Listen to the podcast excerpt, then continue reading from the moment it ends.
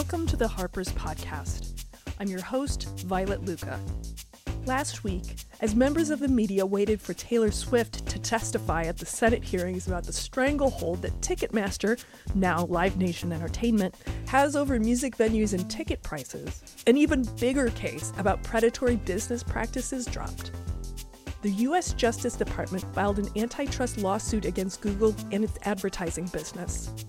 As the complaint states, Google engaged in a quote, systematic campaign to seize control of the wide swath of high tech tools used by publishers, advertisers, and brokers to facilitate digital advertising, end quote.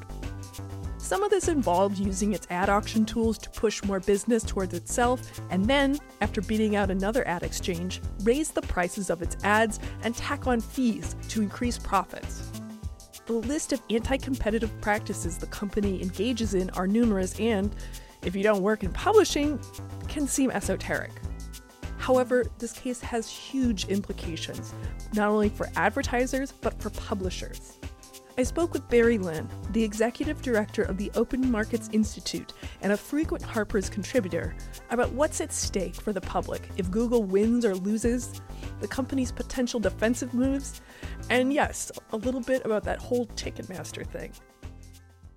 So, I hate monopolies, but I also hate ads. And ads are just one of those things that you have to accept about the world, right? But but I personally do not care about them. So, why is this case where Google is being sued over their AdSense program? Why why is this case relevant beyond the scope of advertising?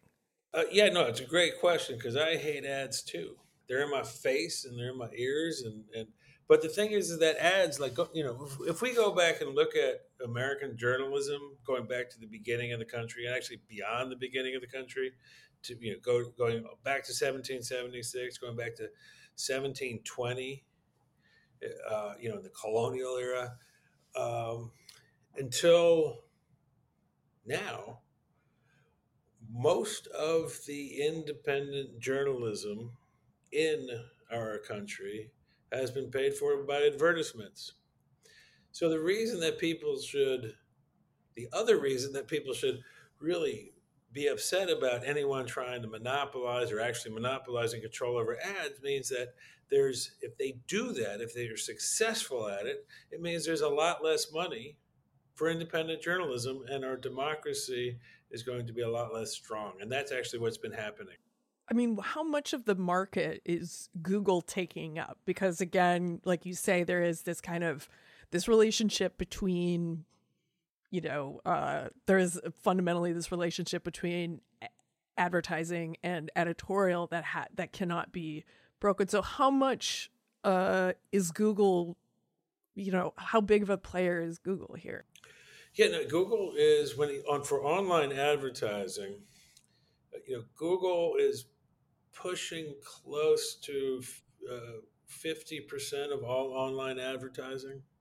You know, in tandem with Facebook, you're getting up to, depending who's keeping the the, the, the figures, but 65, 70 uh, percent of online advertising to corporations controlling all of that money.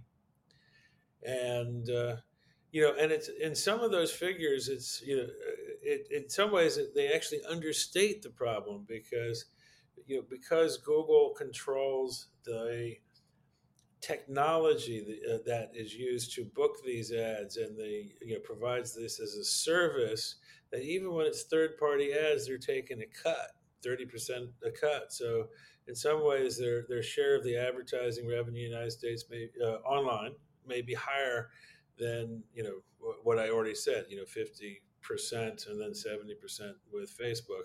So we're talking huge numbers. We're talking north of a hundred billion dollars a year.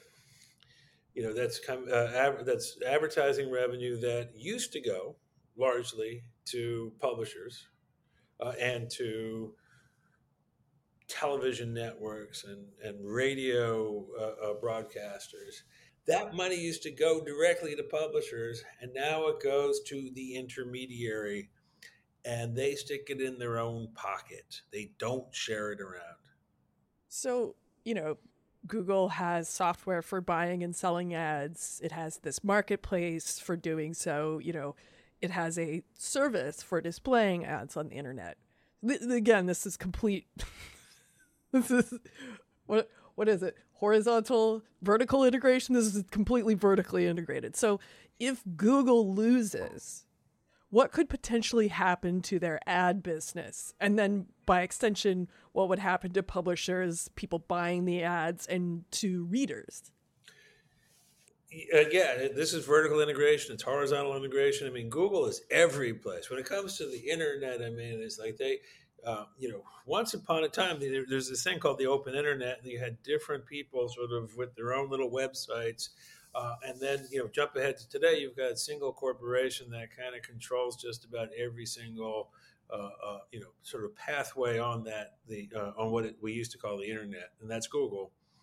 Um, so if we actually start breaking Google up and, and, and sort of and breaking their control over advertising, then advertisers are going to keep advertising. We may not like that fact. We may not want to see their advertisements. We may do everything we can to avoid seeing their advertisements. But they're going to, you know, people who want to sell something are going to keep wanting to sell it, and they're free to do that. And they're free to put up bulletins about, hey, I got this cool thing, and I want you to know about. It. That's, you know, that's part of their rights, uh, you know, in this country. And um, and then this roundabout way, if they actually get back to doing that more widely, which is what they would have to do if it's not choke pointed, that's going to be really great for us because they're going to have to go to Harper's and they're going to have to go to other magazines and newspapers and go to the you know what used to be a radio station but you know is is broadcasting online. But they're going to have to go to other publishers of content and advertise on those platforms directly and give their money directly to the publishers. And that means more reporters, more editors, you know, more money for musicians, more money for uh, uh, artists, you know, just a, a, a, richer, more diverse culture, a richer, more diverse debate, a richer, more diverse environment of news uh, for all of us.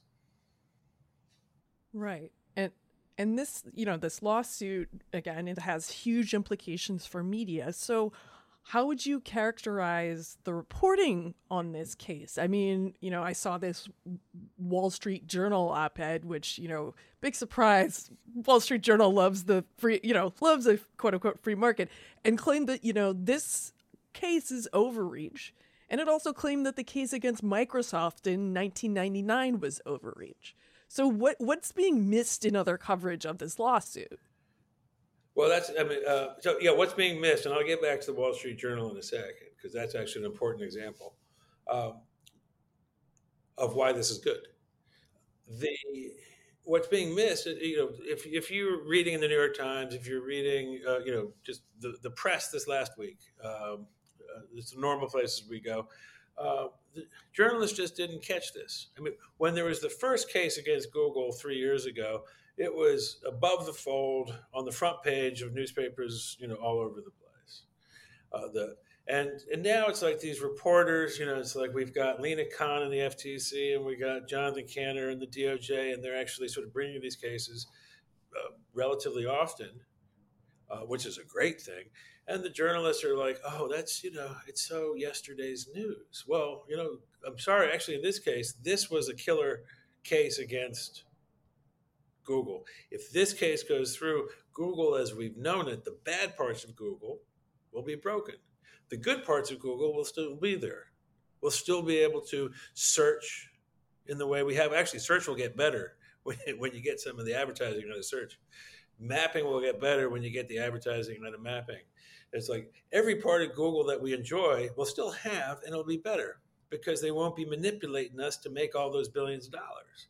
But then those billions of dollars will be going to all these other folks who will be providing us uh, more money. And so the journalists, what they've done this last week is they're just not doing their job. And it's partly because the, the DOJ actually released this news on the same day that there was a hearing on the Hill about Live Nation, Ticketmaster, and you, have, you know, so you have all these people. You had every single journalist in town just about was hanging out there trying to get a, a, a glimpse of Taylor Swift, who didn't show up. Uh, so that's what they were doing. They were looking for Taylor Swift, and they should have been covering this really important news.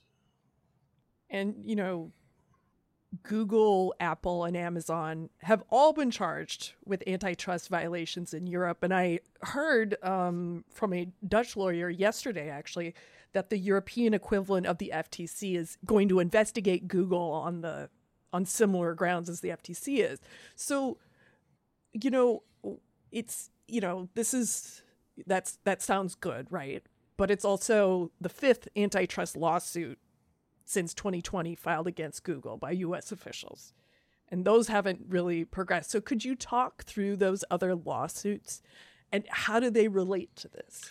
Uh, yeah, no, there's a, there's been a number of cases, uh, lawsuits brought against Google, and just, just actually, let's you know, we should be clear. Is like just any case brought against Google is a good thing, and um, because we should not forget the fact that the Obama administration, which had a couple of opportunities to bring cases against Google when it really would have mattered, when a lot of the damage that Google and social media have created in our society, in our democracy, um, could have been avoided. They didn't do it. They didn't do it because they were, had this uh, embraced this libertarian vision of of how everything works. You know, just let the market work, let people move fast and break things, and that was just dumb.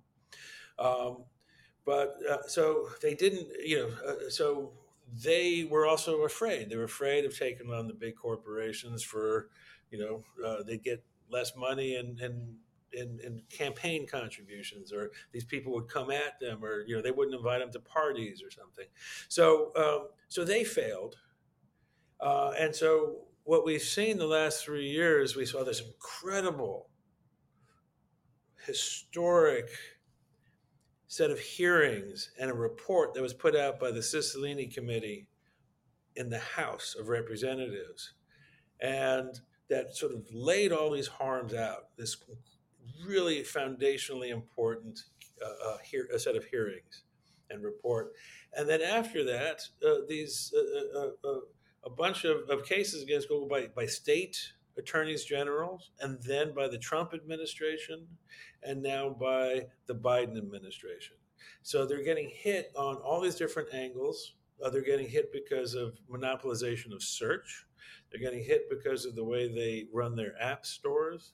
They're getting hit because of uh, now. Uh, uh, because of the way uh, in the Texas case against them, because of colluding with with Facebook, and now they're getting hit for this effort to monopolize, this successful effort to monopolize advertising.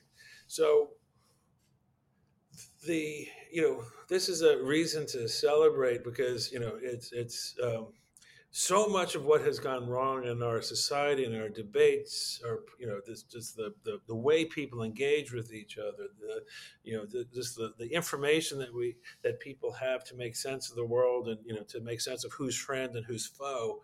Um, you know it's all been disrupted by by Google and, and Facebook and and, and, and Twitter uh, and and and uh, in ways that were entirely uh, uh, foreseeable and preventable uh, and uh, it was done because there was hundreds of billions of dollars at stake. Yeah, the motive is very simple, uh, and the result is very insidious. Yeah. I mean, you know, in in 2020, you wrote about how Google and Facebook together capture two thirds of the of online ad revenue. So, uh, how does Facebook, which is now Meta, uh, differ in anti-competitive behavior from Google? Like, is Facebook slash Meta the same threat it was three years ago? Because they've had a lot of embarrassing setbacks. Their their their stock price has gone down. What we're seeing, and, and that's an important illustration, is, is Facebook. And I'm just going to keep calling them Facebook because, you know, when someone tries to rebrand themselves, it's usually because the previous brand has been successfully tainted, and we spent a lot of effort to taint that that brand, Facebook. So we're going to stick with that. So um, so Facebook, I mean, they they're having a tough time, uh, and uh, they're getting hit on all sides. They're getting hit by uh, enforcers, law enforcers, uh, other forms of regulators. The European uh, C- uh, Commission, they have they're getting hit by private lawsuits. They are getting hit by by Apple, which has changed how it sort of um, its privacy settings in ways that really sort of have disrupted Facebook's ability to make money in certain ways. Um, and uh, and the, you know, and then Facebook is also uh, uh, there's been antitrust cases against Facebook, including one by the FTC that was launched recently um, on uh, against their effort to roll up technologies in the metaverse. So they're saying, "Hey, we're going to turn into we're going to master the metaverse," and the FTC said, "Well, you're not going to do it by rolling up technologies.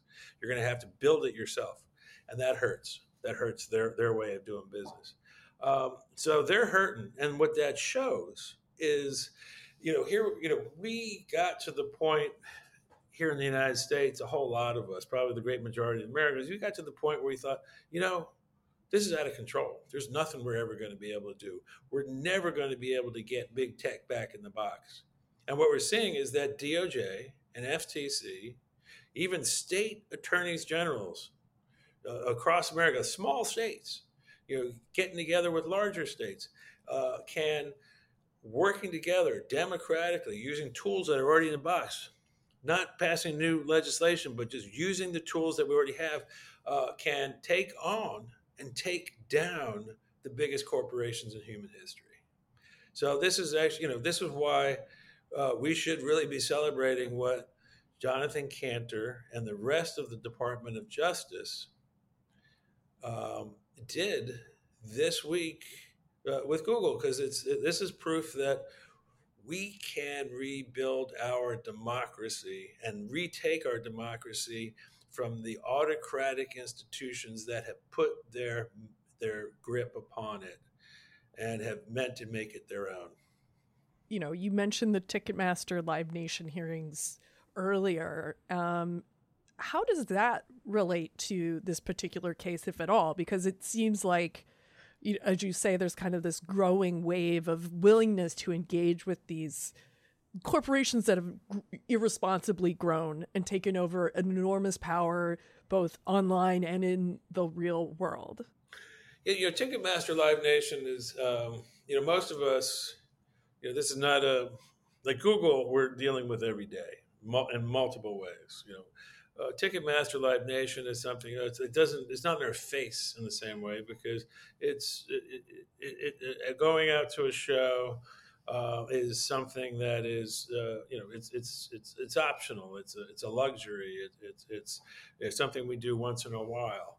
Uh, but the fact is is that you know in, in that case what you saw is first you saw a corporation roll up control over tickets ticket sales and and also resale. uh, which is a separate activity.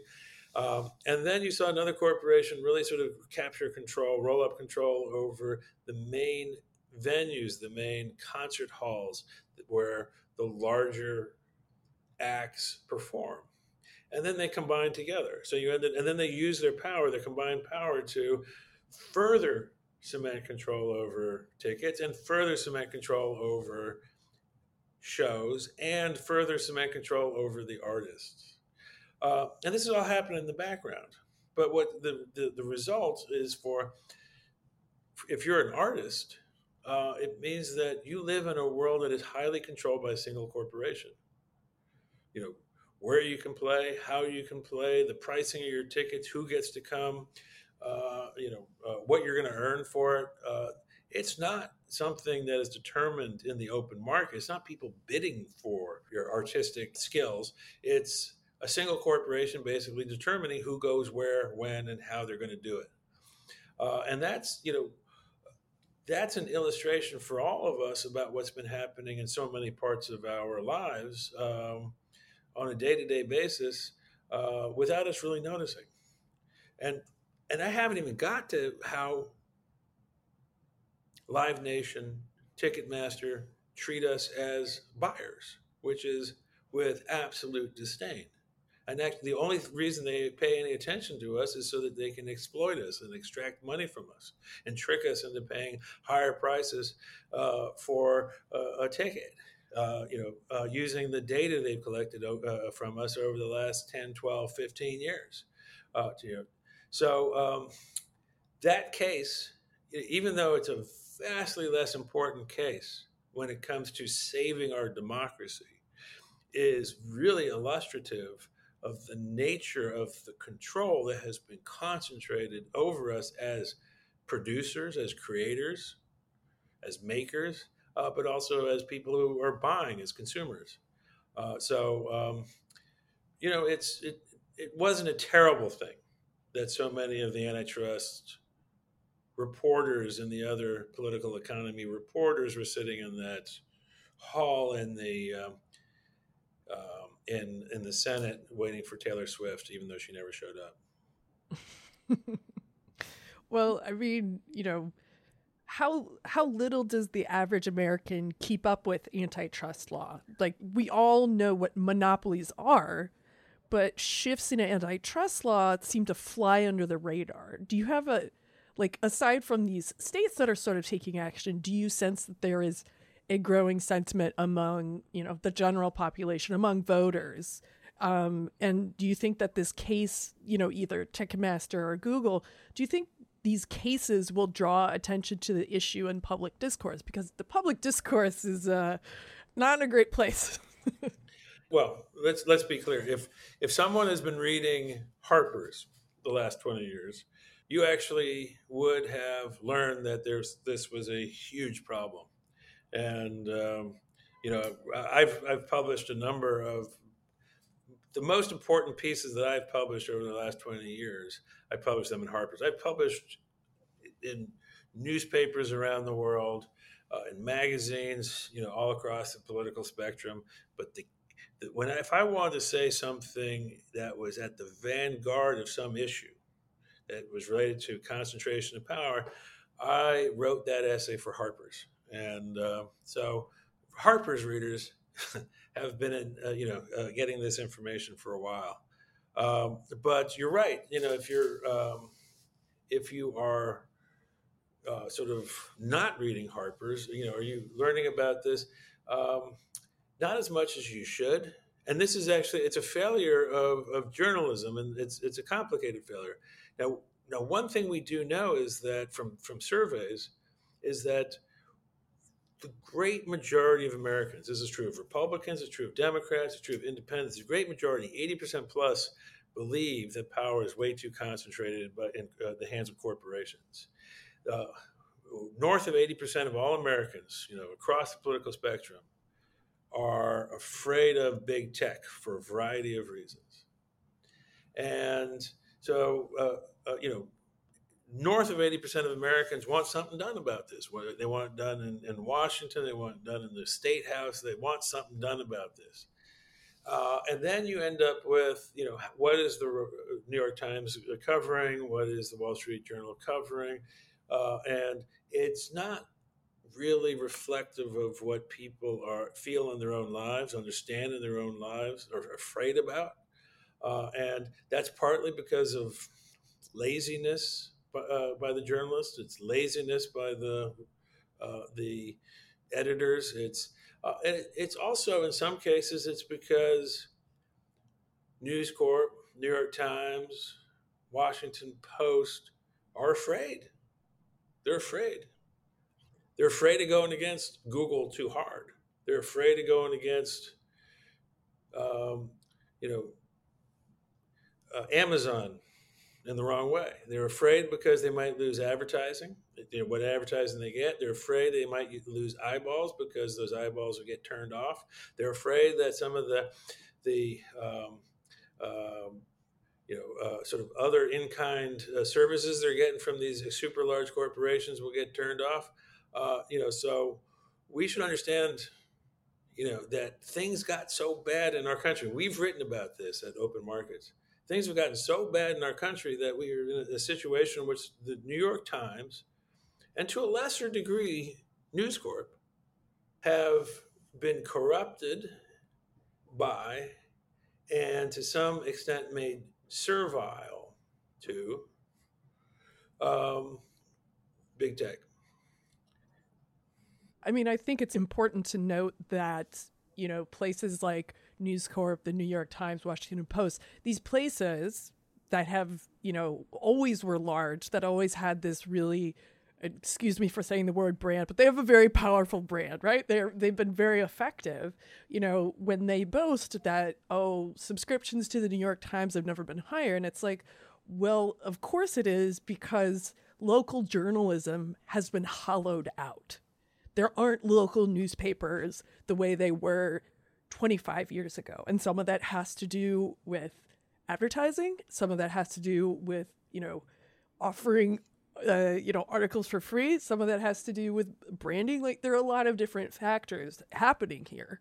But when we're talking about you know the the potential of this case it i mean it would be amazing to see return of local newspapers or news the you know local newspapers that exist outside of the coast being able to expand their coverage being able to you know staff up and really take take back control of the discourse and and make meaningful contributions to it. That's a, I mean that's a great point. You know, it's like I remember, you know, when I would first go to the UK, you know, as as, as a you know as a working adult, as a, as someone who'd been a journalist, as someone who um, uh, had actually started to, be, to study the, this issue in some depth, I just remember being shocked at how few newspapers exist in the UK. You know, there's really six big newspapers. Uh, you know, two, three, or four of them are you know owned by News Corp, and um, you know, it's just uh, there's not much in the way of local journalism. It's just like these little these these these large uh, newspapers that serve sort of specific segments of the political spectrum. And then you come back to the United States and say, oh my God, Latin America, we got the LA Times and we got the, the Minneapolis Star Tribune and we got the New Orleans Picayune and the Miami Herald. And you, uh, and you know what? We don't have those other newspapers anymore. Jump ahead to today. Uh, you know, what, what we got is we got the New York Times and we got Wall Street Journal, and we got the Washington Post, owned by Jeff Bezos. And uh, uh, so we see this incredible concentration of control uh, over the debate in this country and the squeezing out and squeezing down of thousands of newspapers the squeezing out of business of thousands of newspapers and the destruction of tens of thousands of jobs, reporter jobs, editor jobs. And we've just been like, you know, paying almost no attention to this. And this has played a huge additional role in the disruptions that we have seen to our democracy. You know, it's like, why do we see such idiocy? Not just among on the right, but sometimes on the left. Um, you know, and it's like you know, maybe you know, maybe uh, you know, folks on the progressive side are a little bit more uh, focused on on issues of science and reason, but not always. You know, and it's like just well, if you actually look carefully at what has happened to the most diversified media landscape in human history, um, it's terrifying. And, you know, and again, I mean, what we should be really, all of us, you know, doing is giving thanks to uh, the, the Biden administration and the uh, Department of Justice for actually standing up and, and doing this. And, and this is on top of this other really important case, which we can talk about separately, but I just want to bring it up, which is, you know, uh, they recently, the DOJ, uh, recently blocked uh, Penguin Random House, which is uh, the largest publisher in American history, from taking over Simon and Schuster, um, and uh, which would have brought book publishing uh, under the control, really, of a single publisher. So, you know, Google has a lot to lose here.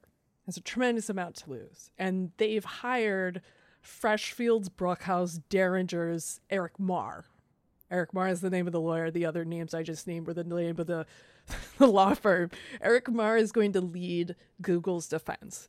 And he's a former director of litigation at the Justice Department's antitrust division.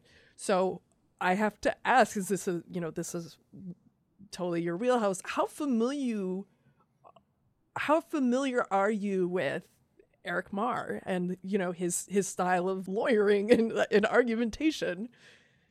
Yeah, I, I don't know uh, Mr. Mahr well, you know, but um, you know, I mean, frankly, um, you know, just lawyers are to some extent commodities, and uh, you know, it's a um, it, there's a there's you know few lawyers who are particularly able to frame an argument and to combine it with emotion in ways that might sway a jury, it, which is you know less easy to do when you're dealing with business than with say you know a crime of passion. Uh, but they, are still people who are good at that. Uh, they're, they're, but you know, most lawyers they're going to have to work with what they got. And uh, one thing I do know is that Jonathan Kanter himself is one of the truly gifted litigators of this time, and he also knows uh, he's put together a really good team of folks of excellent litigators. He brought in a bunch of folks from outside the traditional antitrust space to help. You know, people who do white collar litigation, the best, uh, you know, business litigation. He's bringing in these other folks, uh, and you know, and he's got a good eye. Uh, so my sense, especially, you know, he just uh, as someone who just won this case against uh, Penguin Random House, which most people thought they were going to lose, but they, they won it big. They, they got a great decision. Um, you know, I'm not. I'm, I'm actually if um, I don't invest in Google, um, and uh, you know, just the nature of my business, I, I, don't invest in these big tech corporations. But uh, it's uh, you know, uh, I, I wouldn't be that bullish on their future right now.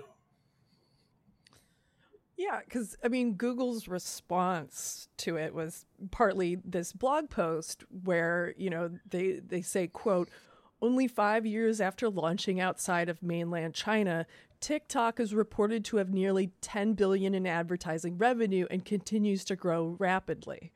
Media companies like Comcast and Disney and retailers like Walmart and Target continue to invest in building their own online advertising technology services. End quote. So that seems extremely petty considering the amount of money that the US ad tech market is worth and how much money Google is generating, like they're printing money.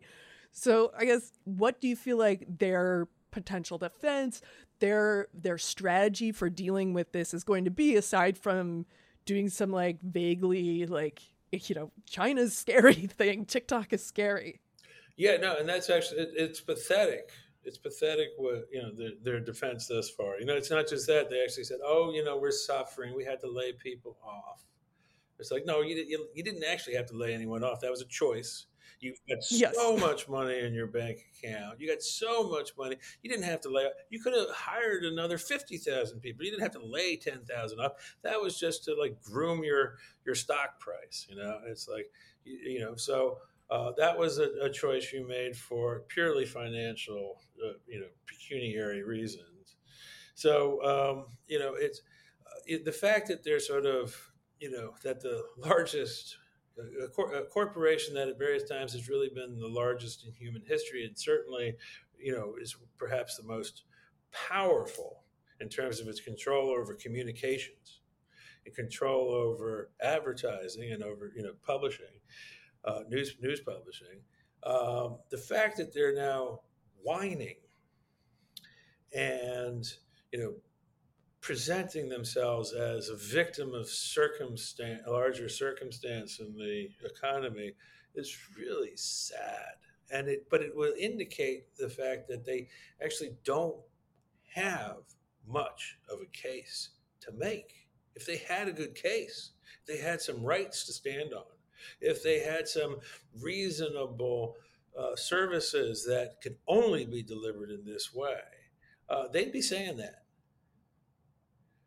So and and and we should also remember is like even as they're whining out there in public, I mean they're also the other thing is they're doing is they're constantly twisting arms in this town. I mean it's like you know uh, here in Washington, I mean when you're dealing with big tech, you're dealing with a a, a mafia group. The the amount of money that big tech spent last year blocking Senator Klobuchar's bill. Uh, phenomenal, but it wasn't just the money they spent; it was also the threats that they brought to bear. Uh, I mean, it's like it's that's another thing that is really scary that Americans don't really pay enough attention to. Is it's not just the matter of the power and the control these corporations have built up; it's also how they wield their influence in this town in Washington, and they do it through brute force. They get in people's face and they push those people down. And um, so, um, again, it's like, you know, seeing the Biden administration, you know, Joe Biden himself, we should, you know, whatever you think about Joe Biden, actually, you know, uh, uh, one thing about Joe Biden is he's made this fight his own. You know, early on in his his time in the uh, you know in July of 2021, uh, you know, Joe Biden said, "Hey, we got ourselves a fantastically large monopoly crisis in our country, and we're going to do something about it. We're going to bust these monopolies, and we are going to start off by just changing how we think about political economy. We're getting rid of that neoliberal philosophy that we that's got us into all this trouble." And uh, you know, you know, it's so we got these, we got all these heroes. We got you know uh, uh, Jonathan Kanter at, at, at, DOJ. We got Lina Khan at FTC, and you know, frankly, uh, when it comes to this fight, Joe Biden is is hundred percent bought in, and he's done a great job of, of of of leading this. One of the quotes that again, Joe Biden being someone who will say anything. completely surprised me when he made this announcement in, in 2021 where he said quote capitalism without competition isn't capitalism, it's exploitation. Which is incredible that the, you know, we would have again whatever your feelings about Joe Biden, like that's an incredible statement for a president to take, especially after you know several decades of deregulation and you know just the hollowing out of multiple industries in the name of you know in the name of of, of profit yeah, we've always thought about it. People say, well, you know, Joe Biden's too old for this or too old for that. And it's like, well, one thing, since we actually look at this issue of concentration control of antitrust, you know, antitrust was, uh, as we knew it back in the day, and, you know, anti-monopoly, as we pursued it from 1776 until Reagan came along, uh, you know, it was 100% turned on its head in 1981. And then when Bill Clinton came in, he made it vastly worse. I mean, Bill Clinton took we should, you know, just be honest. Bill Clinton took the the Reagan Revolution and put it on steroids. I mean, it's like, um, and um, the uh, now one thing about having somebody as old as Joe Biden as president is he remembers well when someone like LBJ, Lyndon Baines Johnson, was president and was using these tools to great effect to protect democracy against concentrated power. He remembers when someone like Truman was using these these same uh, tools to protect democracy. So um, there, you know, sometimes a long memory uh, is of real value when you're trying to affect great change. Well, thank you so much, Barry. This was really a great talk. Uh, great to connect with you guys, and uh, uh, you know, Harper's is uh, is a uh, has, has done heroic work over the years and continues to do so. You've been listening to the Harper's Magazine podcast, produced by Violet Lucca and Madeline Crum, with production assistance by Ian Montagani. The music is Cut and Shoot by Febrifuge. Harper's Magazine is the oldest general interest monthly in America, exploring the issues that drive our national conversation through long form narrative journalism and essays. To get 12 issues for $21.97, visit harpers.org/save.